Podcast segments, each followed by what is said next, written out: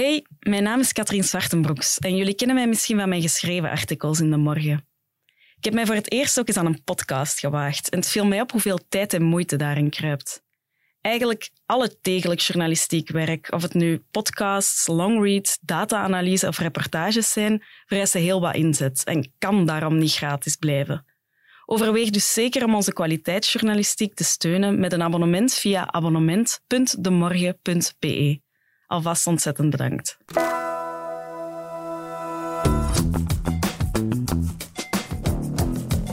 Dit is Oké dan niet, een podcast van de morgen over het leven en hoe we het leiden, waarin ik, Katrien Zwartenbroeks, in gesprek ga met experts en lotgenoten over de moderne mijlpalen van de veranderende maatschappij. Over werk, over relaties, over moederschap en over de verwachtingen die we daaraan koppelen en de keuzes die we uiteindelijk maken. Of misschien net niet maken.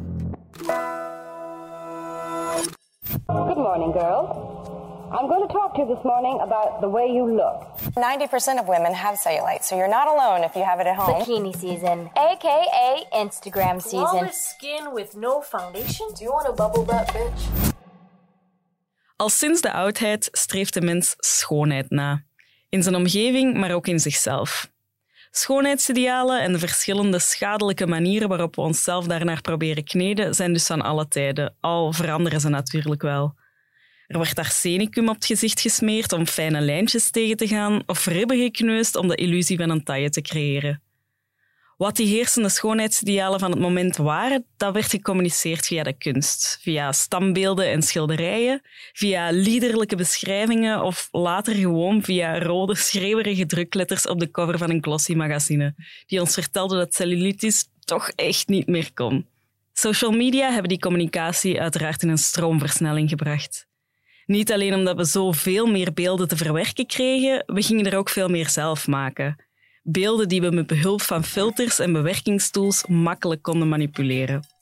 We zien dat ja, iedereen, bij wijze van spreken, zichzelf gaat verbeelden en vaak op dezelfde manier. Dat is natuurlijk waar, waar het schuurt of waar we uh, ongerust over zijn, dat we zien dat ja, bepaalde normen terugkeren, dat bepaalde denkbeelden, dat bepaalde rigide idealen, soms vaak stereotypen, heel aanwezig worden.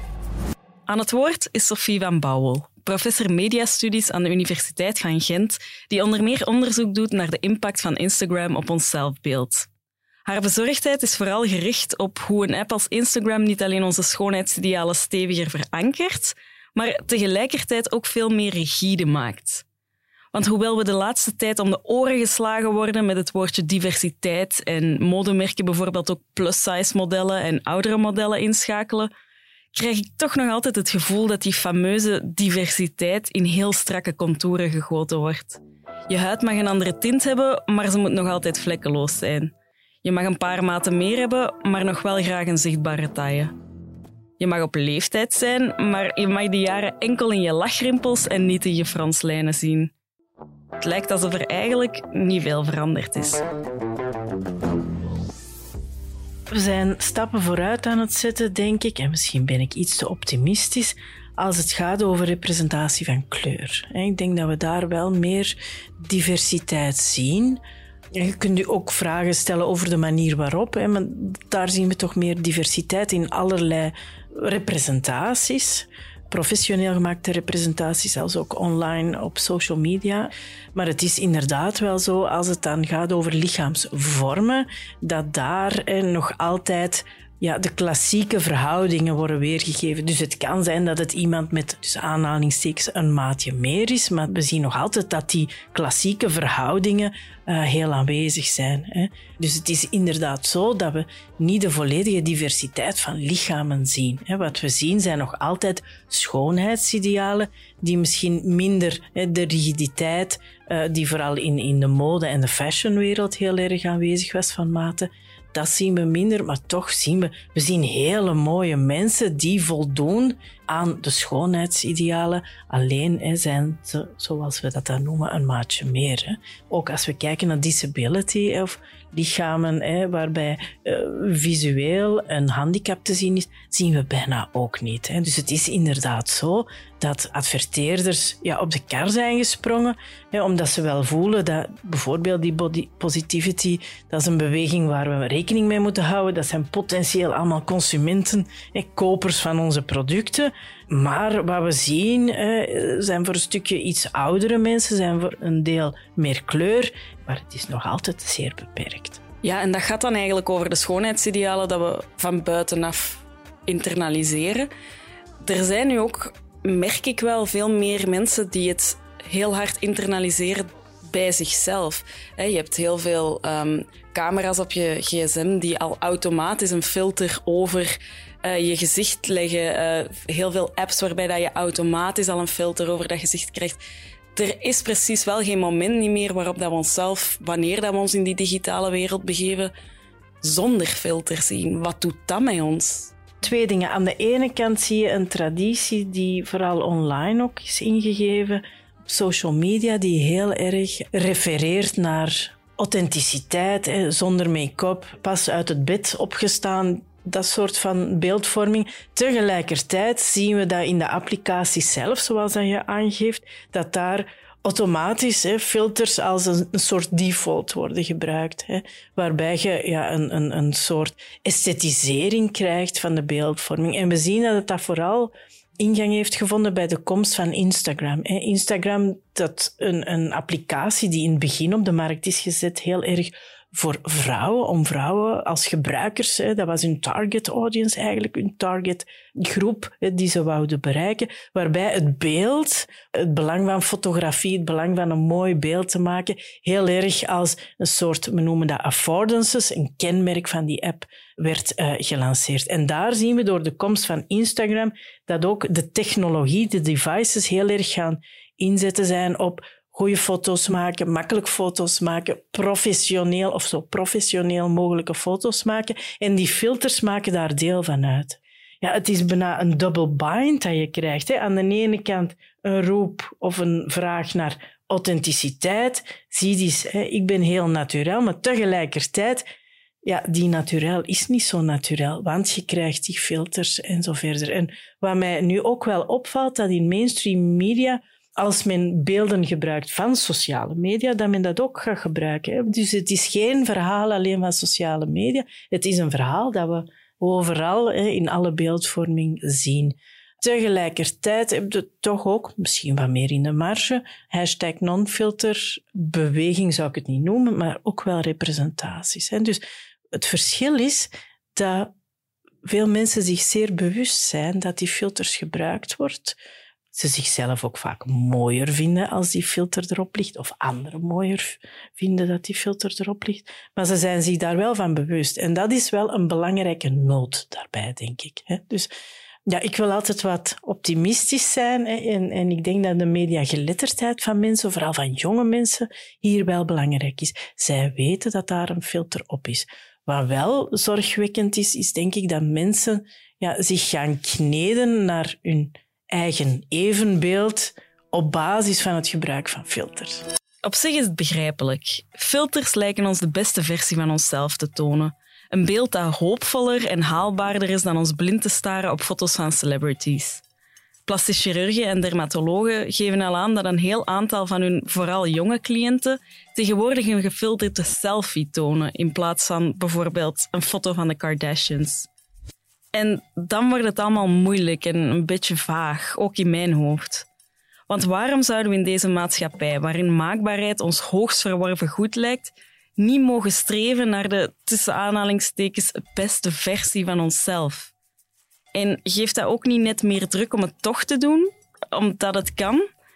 Het is verwarrend. Vooral omdat we niet meer echt weten waar de grens dan precies hoort te liggen en hoe we daar als samenleving het best mee om kunnen gaan. Ja, dat is natuurlijk heel contextueel. Denk, hoe wij hier daarover denken, is anders dan op een andere plek in de wereld. Hè. En ik denk dat het belangrijk is dat er kritische vragen worden gesteld. Hoe gaan we daarmee om? Ik denk niet dat we ons nog moeten wentelen in de illusie dat het weg gaat gaan. We gaan als mens alleen maar meer en meer een vervlechting of een verknoping krijgen met allerlei vormen van technologieën. Of het nu een bril is, hè, wat ook een vorm van een technologie is, op, op een zeer eenvoudige manier, tot allerlei ingrepen in het menselijk lichaam. Ons mens zijn evolueert in die richting. We moeten gewoon goed nadenken als samenleving. Hoe gaan we ermee om? Zijn er veel groepen of mensen die uit de boot vallen in dat verhaal? Wat zijn onze grenzen als samenleving? Niet iedereen heeft een probleem met plastische chirurgie als ingreep voor een schoonheidsideaal. Je hebt mensen die heel sterk voor zichzelf grenzen stellen van dit kan wel, dit kan niet. Ik denk dat we gewoon heel duidelijk alle informatie moeten geven. Maar ik denk niet dat we terug kunnen naar een samenleving waar dat, dat niet bestaat en waar dat, dat geen deel uitmaakt van wat een schoonheidsideaal is. Of we dat nu goed of slecht vinden, dat is een andere vraag. En eigenlijk denk ik in deze dat dat er niet toe doet. Wat er hier wel toe doet, is hoe gaan we ermee om? Wat zijn onze grenzen? Grenzen kunnen bijvoorbeeld leeftijdsgrenzen zijn. We zien dat meer en meer jonge mensen vragen hebben om ingrepen, plastische, chirurgische ingrepen te laten doen. Hoe staan wij daar als samenleving ten opzichte van die vraag van die jonge mensen? Tegelijkertijd moeten we blijven, denk ik, wijzen op de verantwoordelijkheid van mediamakers om zo divers mogelijke representaties te genereren, zodat iedereen zich kan herkennen en misschien iets minder nood is om uzelf te modelleren naar een aantal zeer beperkte schoonheidsidealen. Seeing someone like me on the cover of like a glossy magazine shouldn't be top news. Someone needs to stand up for people that don't naturally look that way. It's not my job to validate how people feel about their bodies. My health is no one's business. Het ding is, ik zou heel graag willen zeggen dat we schoonheid ook gewoon even minder belangrijk kunnen vinden. Dat je jezelf moet omarmen zoals dat je bent. Warts en al, zoals dat heet. Of net het omgekeerde. Dat plastische chirurgie of esthetische ingrepen hele persoonlijke beslissingen zijn. En dat iedereen maar gewoon hun zin moet kunnen doen. Maar een mens bestaat natuurlijk niet in een vacuüm. We interageren met onze buitenwereld. Dat maakt die hele Instagram-revolutie ook duidelijk. En dus word je ook telkens constant om je uiterlijk beoordeeld of er op zijn minst subtiel op afgerekend. Ook al vraag je daar zelf niet om. Iemand die daar alles van weet is radiostem en schermgezicht Julie van de Steen.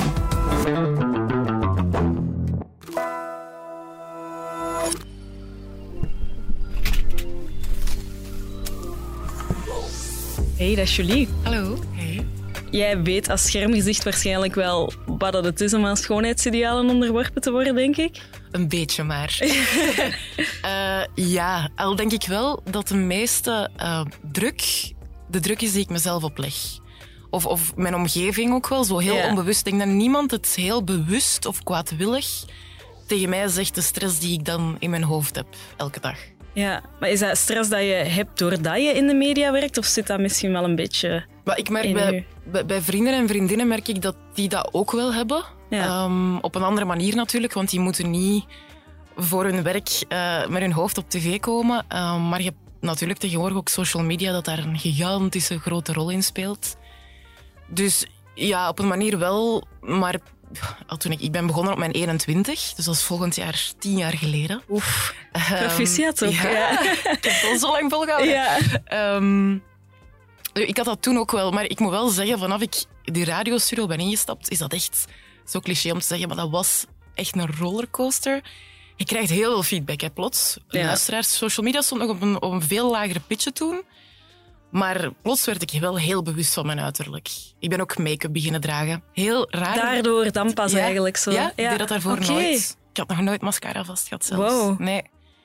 Gek, want ik werkte voor de radio. Ja, Maar ja, daar staan ook camera's ja en dat wordt zo allemaal wel Ja. live zo wat uitgezonden, hè? Tijdens zo'n... Ja, ja. Ja, ja, nu is dat nog veel meer dan in mijn tijd. Ehm, maar dat- ik herinner mij dat punt wel nog. Dat ik zo naar huis reed en vaak zo hoe dat dan ook gaat natuurlijk, ik werd vergeleken met mijn voorgangster en dat is een totaal ander type dan ik.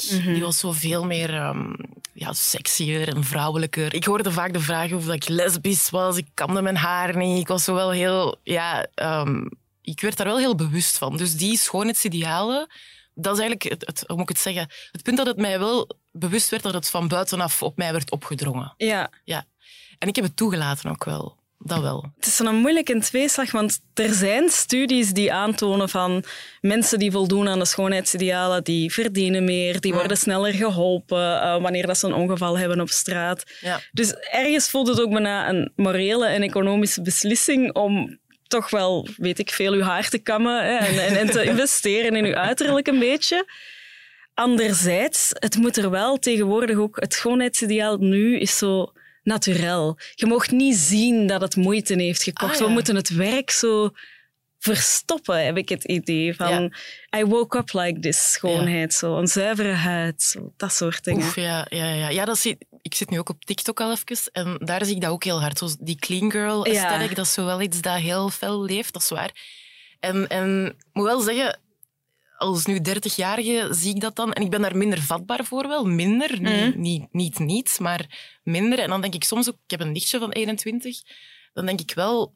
Oh, ik, ben, zo- allee, ik, ik ben zo blij dat ik dat niet heb moeten zien Ja. als ik 21 was. Dat was veel minder toen. Ik, dus ja, dat, dat is inderdaad... Dat, dat is het ding wat ik wil zeggen. Dat leeft heel fel, maar niemand buiten jij dan benoemt dat zo hard en met die woorden. Want we denken en we willen het eigenlijk allemaal, maar Ja, er zou een manier moeten zijn waarop dat we op een bepaalde manier schoonheid gewoon minder belangrijk kunnen maken. exact dat. Dat vind ik ook. Maar kan dat? Als mens zijn wij ook wel esthetisch ingesteld. Dus ik vind het zo'n hele moeilijke. En anderzijds zou dan een soort van bevrijding in mijn ogen wel zijn van oké, we zijn er gewoon open over hoeveel werk dat het kost. Eh, ik ben bijvoorbeeld heel open over het feit dat ik botox tussen mijn wenkbrauwen laat spuiten, omdat ik anders de hele tijd boos kijk. Maar dat, ja, maar dat is echt... Ik, ik, ik lees en dan kijk ik, ben ik aan het fronsen. En dan Ja. zijn er ook echt heel veel mensen die aan mij vragen van... Ah, zit je slechtgezind of zo? Maar dat is helemaal niet. En ik ver- verantwoord dat dan aan mijzelf van... Ja, maar het is bijna een existentiële crisis. Mijn gezicht is geen afspiegeling van hoe ik mij voel, dus het mag wel. Ja. Zo dat, zo de Ja, excuses dat je voor jezelf ook begint te maken. Exact ja. Dus dat is een moeilijke. Maar ja. Ja. er zijn dus ook studies die aantonen dat we mensen die zeggen dat ze plastische chirurgie hebben laten doen, of mensen van wie dat we het zien, dat we die automatisch als minder intelligent en minder sympathiek gaan bestempelen. Echt waar? Echt, ja, het is een grootschalige Australische studie. Dat heet eh, de paradox van eh, plastic surgery. En dan, dat legt de lat ook gewoon nog hoger, want het is van we moeten voldoen aan de schoonheidsidealen. Maar dan gaat je dom overkomen als je Ja. het doet. Ja. Dus de enige ja, die daar dan wel bij varen zijn dan weer de mensen die zo net in het hokje passen van dit is aanvaardbaar, maar je hebt er niet, te, niet, te, niet te veel werk in gestoken. En dat is een beetje wat mij boos maakt. Ja. We zitten zo vast in een loop. dat je boos bent. je ziet het niet. En wel, ik kan u eh, de nummer van mijn dermatoloog doorgeven als je dat wilt. Maar ja, stelde jij je soms die vraag niet van waarom doe ik mijn mascara op 's ochtends, waarom doe ik lipstick aan 's ochtends? Ja. Is dat omdat je dat zelf mooi vindt of Ja. heb je dat zelf geïnternaliseerd? Want ik heb er nu echt, en dan meen ik oprecht, geen problemen meer mee om zonder make-up naar buiten te komen. Vroeger wel, vroeger echt wel. Maar ja, ik moet zeggen, ik heb ook vijf jaar lang om drie uur s morgens opgestaan. Ik, ik had er echt... Ik, Dat is echt... Ja. Ik vaarde er echt heel wel bij om Ja. af en toe wat concealer aan te doen. Gewoon puur voor mezelf. Ik voel mij ook... Ja, ik vind dat een soort ehm, positief masker opzetten. De make-up die ik draag, doe ik niet om te verdoezelen eigenlijk. Ik doe dat echt om mijn, mijn, mijn sterktes te accentueren. Ja. En ik voel me dan ook zelfzekerder en beter. Ehm, vroeger deed ik dat niet, omdat als ik dat dan niet deed, dan vroegen ze oei, zet je ziek? Ja. Oei, zet je moe? Ja, oké, ik was Heel. moe, maar ehm, ik vond dat heel gek. Zo, ja, dus die paradox weer opnieuw was toen al voelbaar ook voor mij, wat dat jij nu aan het benoemen bent. Maar wat ik wel heel hard gevoeld heb, is wat dat je nu over die ehm, ingrepen en zo aan het zeggen bent, is... Ik heb een tijdje, dat was ik vorig jaar of twee jaar geleden, werd er over mij geïnsinueerd dat ik van alles had laten doen aan mijn gezicht. En ik stond toen ook zo voor de vraag van, oké, hoe ga ik daar nu op reageren? Want ik wil, ik wil eigenlijk niemand schofferen. Ik heb heel veel mensen rondom mij die dat laten doen. En ik weet dat dat voor hen al zo ehm, een hele zware drempel was om dat openlijk te zeggen. Zo al bijna trillend van, ja, ik heb um, under-eye fillers laten doen, want ik heb een probleem met mijn wallen. Dat was een vriend van mij. Dus, en ik weet nog, als er dan op Twitter toen werd gezegd van, je, wat is er met Julie van de Steen haar gezicht gebeurd? Dan dacht ik, maar niks. Echt waar. Ik, heb, ik, ik, moest me bijna gaan, gaan verantwoorden van, ik heb niks laten doen. Ik heb mijn lippen niet laten opspuiten. Ik heb... Ja, dus ik, ik, maar er is ook niks mis mee. Ja. Dus ik vond het dan zo moeilijk om daarop te gaan reageren.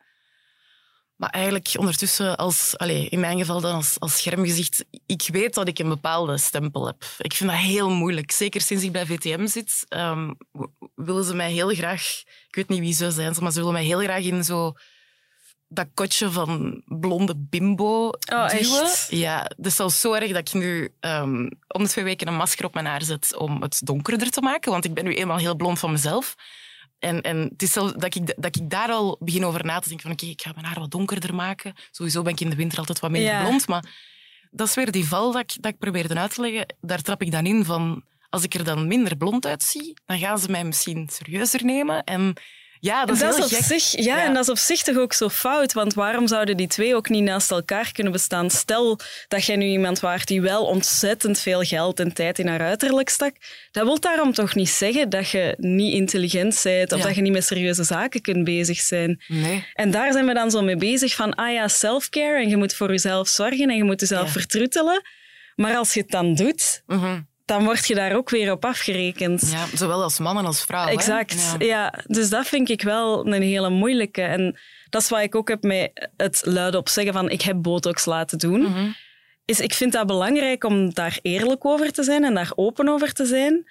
Ik ben ook van mening van het is goed dat we dat kunnen doen. Het is goed dat mensen dat doen en iedereen moet zelf keuzes maken. Mhm. Anderzijds vind ik dat dan ook heel moeilijk omdat ik dan mij schuldig voel van versterk ik de schoonheidsidealen zo niet zelf. Ja, nee, ja, dat- ja, ik begrijp dat. Dat is een hele moeilijke. Ja. Ik zit al in mijn hokje Ja, van dat die domme blonde van VTM. Ik zit daar al in. Dat is moeilijk. Ja, dat is heel moeilijk. En dat is soms heel frustrerend. Ik kan dat ook al meer loslaten, hoor. Zo, na een paar jaar denk je wel van, oké, maar ik ben gelukkig en ik weet wie ik ben. En dat is nog altijd wel het belangrijkste. En ik sta altijd wel sterk in mijn schoenen. Ik lieg daar niet over en ik ben daar open over. Maar als, als zo dan publiek figuur, wat ik ook altijd wel moeilijk vind om mezelf zo te noemen, maar moet je soms al zo heel tactisch gaan nadenken over zo, hoe je zo'n dingen gaat zeggen. Ja, dat ze je zeker zouden geloven. En dat je, ja, dus dat hokje inderdaad waar je wordt Het is, eh, ingeduwd. Het is, het is heel vermoeiend, vind ik dat. Ja, exact. Super vermoeiend. Want wat is het verschil tussen dat, dat jij nu doet, ik wil niet boos kijken en je hebt er waarschijnlijk ook last van en hoofdpijn op den duur dat je zoveel Mhm. zit te fronsen omdat je veel moet lezen.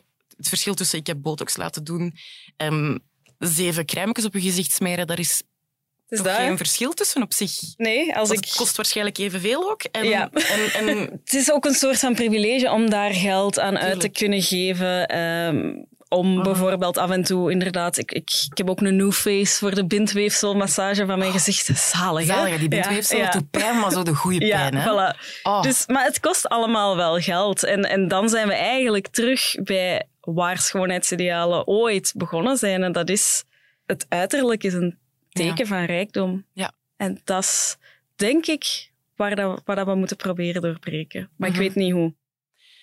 Ja, ik ook niet. Ik ook echt niet. Het is een, een persoonlijke frustratie van mij sowieso al, al even.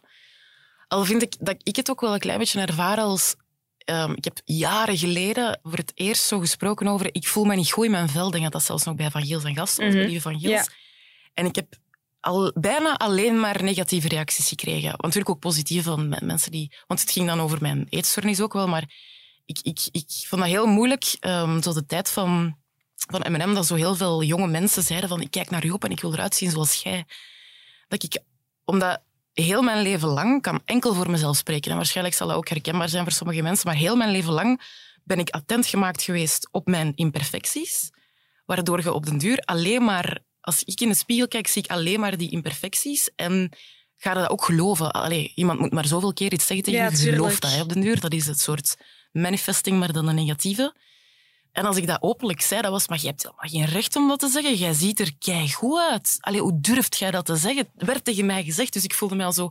En vanaf dan voelde ik, ja, maar ik, ik durf eigenlijk bijna niet meer... Want ik weet al, als ik iets ga zeggen over mijn uiterlijk, ga ik altijd ook die mensen krijgen van... Allee, wat zit zij nu te klagen? Ja. Wat zit zij nu te zeggen? Terwijl, maar dan denk ik, allee, ja, nee, ik ben... Ja, ook, ik, ik ben jarenlang gepest geweest om mijn uiterlijk. Ik was altijd de grootste van de klas. Ehm, de zwaarste. Ik had flaporen. Daar ben ik op mijn zeven jaar aan geopereerd geweest, ook altijd gezegd. Dat is hetzelfde eigenlijk, Ja. hè? Allee, als ja. botox, ik wil maar zeggen, hè? Dus dat, dat, logisch, ik ben, dat was in mijn lagere schoolperiode, een stukje middelbaar. Logisch zit dat nu als 30-jarige vrouw nog altijd, dat zit daar ingebakken. Tuurlijk. Dat is wanneer ik mijn persoonlijkheid heb ja, gebrandmerkt. Al die dingen zitten daar nog altijd in. Ik draai daar nog altijd mee. Dat zit in mijn rugzak. Tuurlijk zie ik mezelf zo. Ik heb een heel laag zelfbeeld. En ik vind dat heel gek dat ik dat dan niet mag, tussen aanhalingstekens zeggen. Ja, en dat is, ik denk dat is misschien een bold statement, maar ik, ik, ik begrijp dat ook. Ik vind dat ook niet dat dat mensen hun plek is om te zeggen hoe iemand zich wel of niet Ja. mag voelen over hun uiterlijk. En dan denk ik, en dit is dan het bold statement, ik denk dan van, eigenlijk heeft het echt niks te maken met die uiterlijke kenmerken. Het heeft niks te maken met een grote neus of een onzuivere huid of dit of dat. Want iedereen krijgt altijd wel commentaar. Heeft het dan niet vooral te maken met wie of wat willen we klein houden? Mm, Mm. En daar zijn we dan. ja. Ik kan me wel vinden in die bold statement. ja, daar kan ik me wel in vinden.